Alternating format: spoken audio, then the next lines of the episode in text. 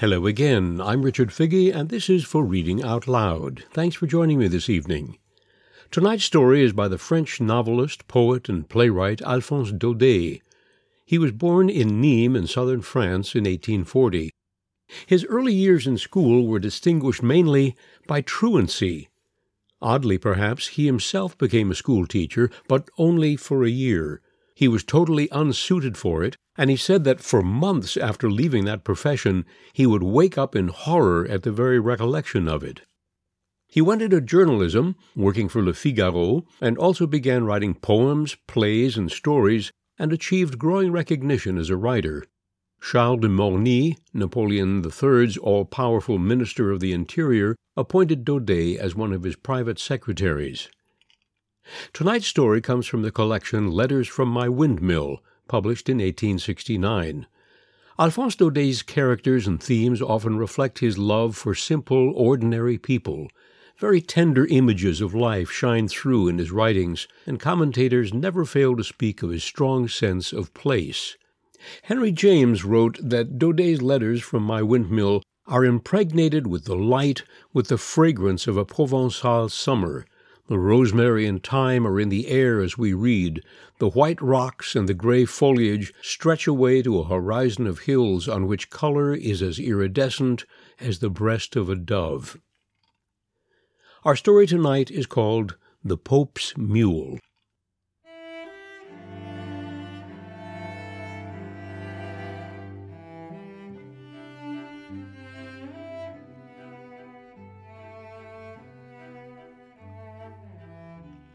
When Provençal people talk about an aggressive man with a grudge, they used to say, "Beware of that man. He is like the Pope's mule who saved up her kick for 7 years." I have long been trying to find out where the saying came from and what this papal mule and the 7-year kick was all about. Nobody, not even François Mamaye, my fife player, who knows the Provençal legends like the back of his hand, has been able to tell me. Francais, like me, thinks that it is from an old tale from Avignon, but he has not heard of it elsewhere. "You'll find it in the Cicada's open library," the old piper told me with a snigger. It seemed to me a good idea, and, the Cicada's library being right outside my door, I decided to shut myself in for a week. It's a marvelous library, well-stocked and open 24 hours a day to poets, and it is served by those little cymbal-clashing librarians who make music for you all the time. I stayed in there for several delightful days, and after a week's searching, lying on my back, I came up with just what I was looking for, my own version of the mule with the famous 7-year grudge. The story is charming and simple, and I will tell it to you as I read it yesterday from a manuscript which had the lovely smell of dried lavender and long strands of maidenhair fern for bookmarks. If you hadn't seen Avignon in papal times, you'd seen nothing. For gaiety, life, vitality, and a succession of feasts, no town was its peer. From morning till night, there were processions, pilgrimages, flower-strewn streets, high-hung tapestries, cardinals arriving on the Rhone, buntings, galleries with flags flying, papal soldiers chanting Latin in the squares, and brothers rattling their collecting boxes. There were such noises coming from the tallest to the smallest dwelling, which crowded and buzzed all around the grand papal palace like bees round a hive.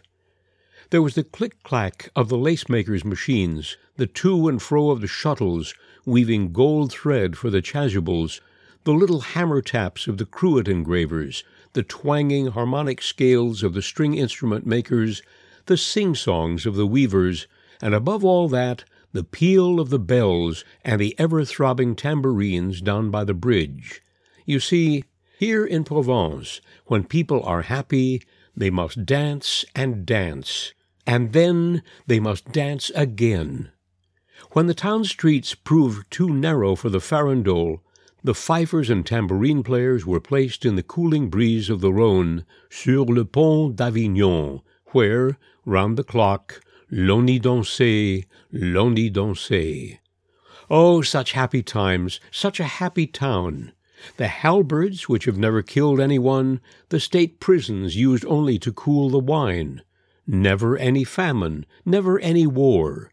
That's how the Comtat popes governed their people, and that's why their people missed them so much. There was one pope called Boniface, who was a particularly good old stick. Oh, how the tears flowed in Avignon when he died! He was such a lovable, such a pleasant prince. He would laugh along with you as he sat on his mule, and when you got near to him, were you a humble madder-plant gatherer or a great town magistrate, he blessed you just as thoughtfully. Truly, a pope from Yvetot in the north of France, but a Provençal Yvetot, with something joyful in his laugh, a hint of marjoram in his beretta, and no sign of a lady love. The only romantic delight ever known to the good father was his vineyard, a small one that he had planted himself amongst the myrtles of Chateauneuf, a few kilometers from Avignon. Every Sunday, after Vespers, this decent man went to pay court to the vineyard. As he sat in fine sunshine, his mule close by, his cardinals sprawled out under the vines, he opened a bottle of vintage wine, a fine wine the color of rubies, which has been known ever since as Chateauneuf du Pape, which he liked to sip while looking fondly at his vineyard. Then, the bottle empty and the daylight fading, he went merrily back to town, his whole chapter in tow. As he passed over the Pont d'Avignon, amongst the drums and farandoles, his mule, taking her cue from the music, began a jaunty little amble, while he himself beat the dance rhythm out with his beretta. This shocked his cardinals, but not so the people, who were delighted by it and said, "What a good prince! What a great pope!" After his Chateauneuf vineyard, the Pope loved his mule more than anything else on earth. The old man was quite simply besotted with the creature. Every night before going to bed, he made sure that the stable was locked and that there was plenty for her to eat. Also, he never rose from the table without a large bowl of wine à la Française, made with sugar, herbs, and spices, and prepared under his own watchful eye. He then took it personally to the mule, ignoring the cardinal's reproaches. Certainly the beast was well worth the trouble, for she was a handsome, red-dappled, black mule, sure-footed, glossy-coated, with a large, full rump, and proudly carrying her small, slim head fully got up in pom-poms, knots, silver bells, and ribbons. She also showed an honest eye, as sweet as an angel's, and her ever-twitching long ears gave her a childlike, innocent appearance. Everybody in Avignon loved her, and when she was trotting through the streets, they all looked approvingly at her and made a great fuss of her, for everybody knew that this was the best way to gain the Pope's favor. In all innocence, she led many a one to good fortune, the proof of which lay in the person of Tistet Védène and his wonderful venture. This Tistet Védène was, in truth, a mischief-maker, to the point where his father, Guy Védène, the renowned goldsmith, had to run him out of the house because he refused to do anything and coaxed the apprentices away from their work. For 6 months he was seen hanging around every low place in Avignon. He was mainly to be seen near the papal house, though, because this ne'er-do-well had something in mind for the Pope's mule, and as you will see, it was something malicious. One day, as His Holiness was out with his mule under the ramparts, along came Tistet and accosted him, clasping his hands together in feigned admiration. "Oh, my lord, most holy father, what a splendid mule you have there! Let me feast my eyes on her! Oh, my dear Pope, she's a real beauty! I'll warrant the German emperor doesn't have one like her." Then he stroked her and spoke gently to her as if she were a young lady. "Come here, my jewel, my treasure, my priceless pearl." The kind Pope was truly moved and thought to himself, "What a fine boy, and how kind he is to my mule." And the result?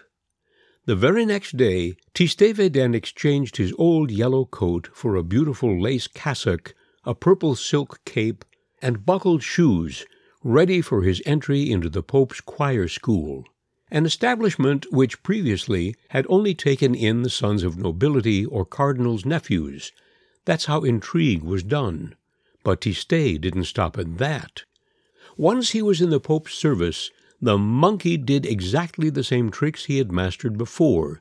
He was insolent to everybody, having neither time nor consideration for anyone but the mule, and was to be seen forever in the palace courtyard with handfuls of oats or bundles of sainfoin, gently shaking the pink bunches as he looked at the Holy Father's balcony with a look as if to say, "Who's this lovely food for, then?" So much so, indeed, that finally the good Pope, who was beginning to feel his age, decided to leave the care of looking after the stable and taking the mule her bottle of wine à la Française to none other than Tistet Védène. This did not amuse the cardinals. As for the mule, it didn't amuse her at all. From now on, at the time for her wine, she would witness 5 or 6 clerics from the choir school, with their lace and capes, get in amongst her straw. Then shortly afterwards, a fine warm smell of caramel and aromatic herbs filled the stable, and Tistet Védène appeared carefully carrying the bowl of wine à la Française. But the mule's agony was only just beginning. This scented wine which she loved so much, and which kept her warm and made her walk on air, was brought to her in her very own manger, where it was put right under her nose, and then, just as her flared nostrils were full of it, it was cruelly snatched away, and the beautiful rosy-red liqueur disappeared down the throats of those clerical brats. If only they had been satisfied with just stealing the wine from her, but there was more to come. They were like demons, these clerical nobodies. After they had drunk the wine, one pulled her ears, another her tail, and while Quiquet mounted her, Beluguet tried his beretta on her. But not one of those thugs realized that with one butt or kick in the kidneys, the brave animal could have sent them all to kingdom come, or beyond. But she wouldn't. She was not the Pope's mule for nothing. The mule associated with benedictions and indulgences. They often did their worst, but she kept her temper under control. It was just Tistet Védène that she really hated.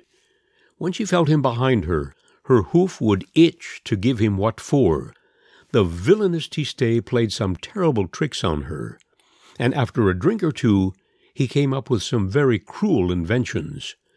One day, he decided to drive her up the bell tower of the choir school to the very pinnacle of the palace.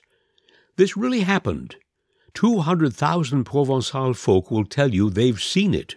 Imagine the terror of the luckless mule when, after being shoved blindly up a spiral staircase and climbing who knows how many steps, she found herself suddenly dazzled on a brilliantly lit platform from which she could see the whole of a fantastic Avignon far below her, the market stalls no bigger than hazelnuts, the Pope's soldiers in front of their barracks looking like red ants, and there, on a silvery thread, a tiny, microscopic bridge where l'on y dansait, l'on y dansait.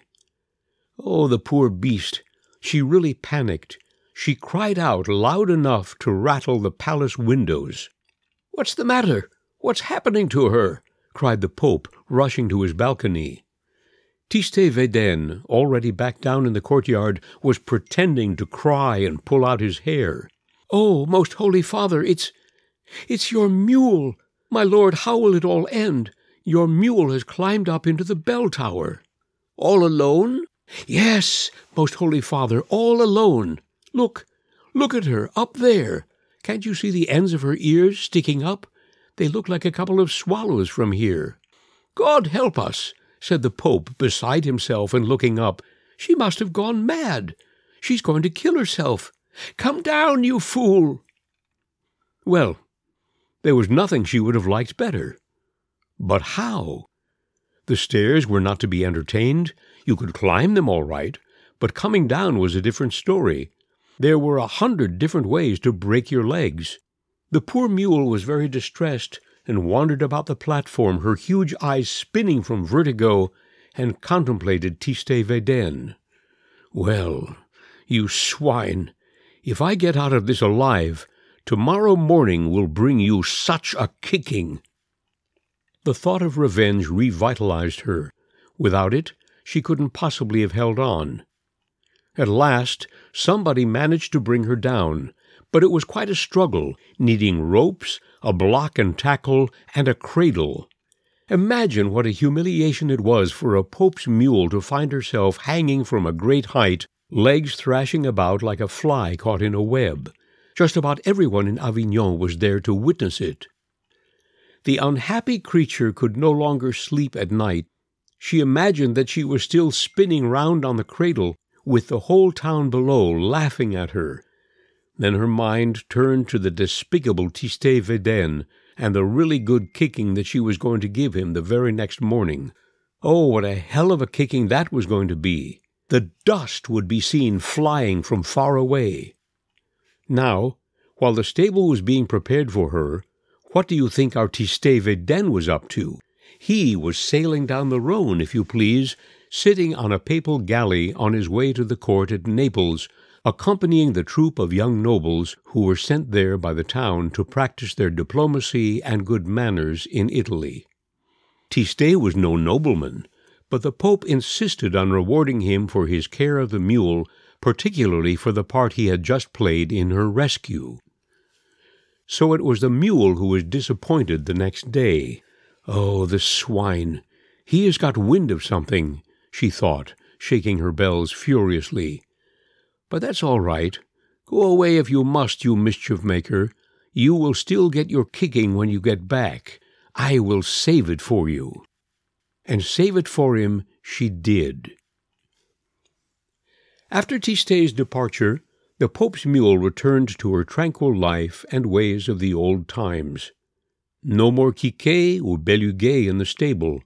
The happy days of wine à la Française returned, and with them came contentment, long siestas, and even the chance to do her own little gavotte once again when she went sur le Pont d'Avignon. And yet, since her adventure, she felt a certain coolness toward her in the town. Whispers followed her on her way. Old folks shook their heads, and youngsters laughed and pointed at the bell tower. Even the good Pope himself hadn't as much confidence in his furry friend, and when he wanted a nap, mounted on the mule, coming back from the vineyard on Sundays, he feared that he would wake up on top of the bell tower.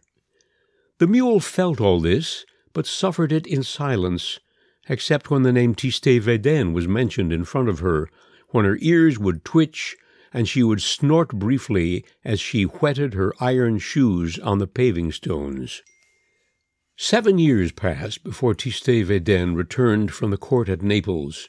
His time over there wasn't finished, but he had heard that the Pope's head mustard-maker had suddenly died in Avignon, and he thought the position was a good one, so he rushed to join the line of applicants. When the scheming Védène came into the palace, he had grown and broadened out so much that the Holy Father hardly recognized him. It was to be admitted, though, that the Pope himself had aged and couldn't see too well without his spectacles. Tistet wasn't one to be intimidated. "Most Holy Father, can you not recognize me? It is I, Tistet Védène." "Védène?" "Yes, you know me well. I once served the wine à la Française to your mule." "Oh, yes, yes, I remember. A good little boy, Tistet Védène. And now, what can we do for him?" "Oh, not a lot, Most Holy Father. I came to ask you something. By the way, have you still got your mule? Is she keeping well? Oh, that's good. I came to ask you for the position of your head mustard-maker who has just died." "Head mustard-maker? You? You're far too young. How old are you now?" "20 years and 2 months, great pontiff, exactly 5 years older than your mule." "Oh, what a prize of God! A fine beast! If you only knew how much I loved that mule and how much I longed for her in Italy! Please, may I see her?" "Yes, my child, you may see her," said the good and by now very moved Pope, "and As you care so much for the dear thing, I don't want you to live too far away. From this day forward, I am appointing you into my presence in the office of head mustard-maker. My cardinals will protest, but so what? I'm quite used to that. Come and see us tomorrow after Vespers. We will give you the insignias of your office in the presence of our chapter, and then I'll take you to see the mule, and you can accompany us to the vineyard. Well, well, let's do it. I needn't tell you that Tistet Védène left the hall walking on air and couldn't wait for the next day's ceremony. And yet there was someone in the palace, someone even happier and more impatient than he. Yes, it was the mule. From the moment Védène returned, right until the next day's Vespers, the fearsome beast never stopped stuffing herself with hay and kicking her rear hoofs out at the wall. She, too, was making her own special preparations for the ceremony. And so the next day, after Vespers, Tistet Védène made his entry into the courtyard of the papal palace. All the head clergymen were there, the cardinals in red robes, the devil's advocate in black velvet, the convent's abbots in their petite mitres, the churchwardens of Saint Agrico, and the purple capes of the choir school. The rank-and-file clergy were also there, the papal guard in full-dress uniform, the three brotherhoods of penitentiaries, the Mount Ventoux hermits with their wild looks, and the little clerk who followed them carrying his bell. Also there were the flagellant brothers, naked to the waist, the sacristans, sprouting judges' robes, and all and sundry, even the holy water dispensers, and those that light, and those that extinguish the candles. Not one of them was missing. It was a great ordination.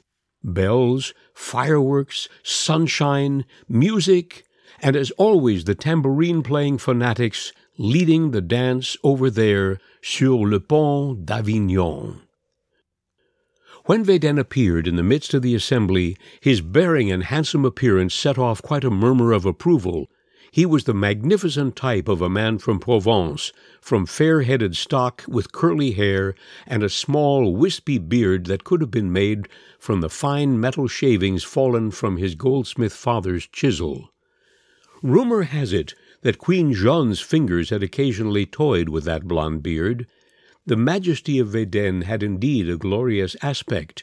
He had the vain, distracted look of men who have been loved by queens.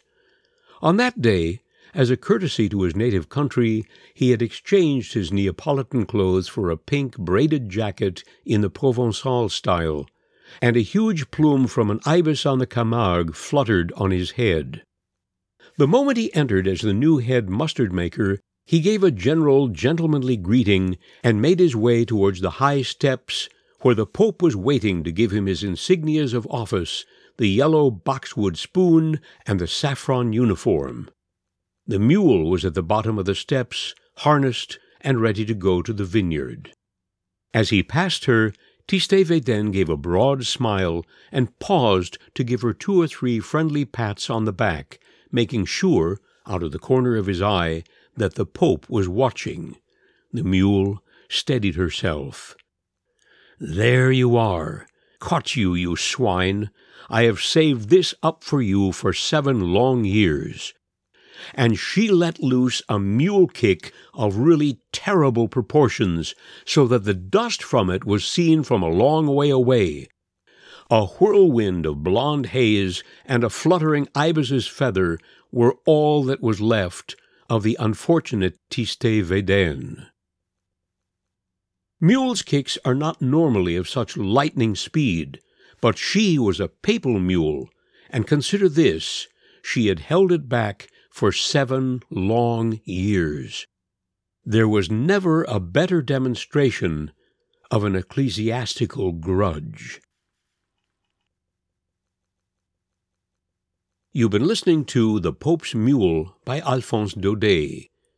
It is a characteristic piece of whimsy that Daudet should describe himself as undertaking a week's research in the Cicada's library, on my back, as he explains.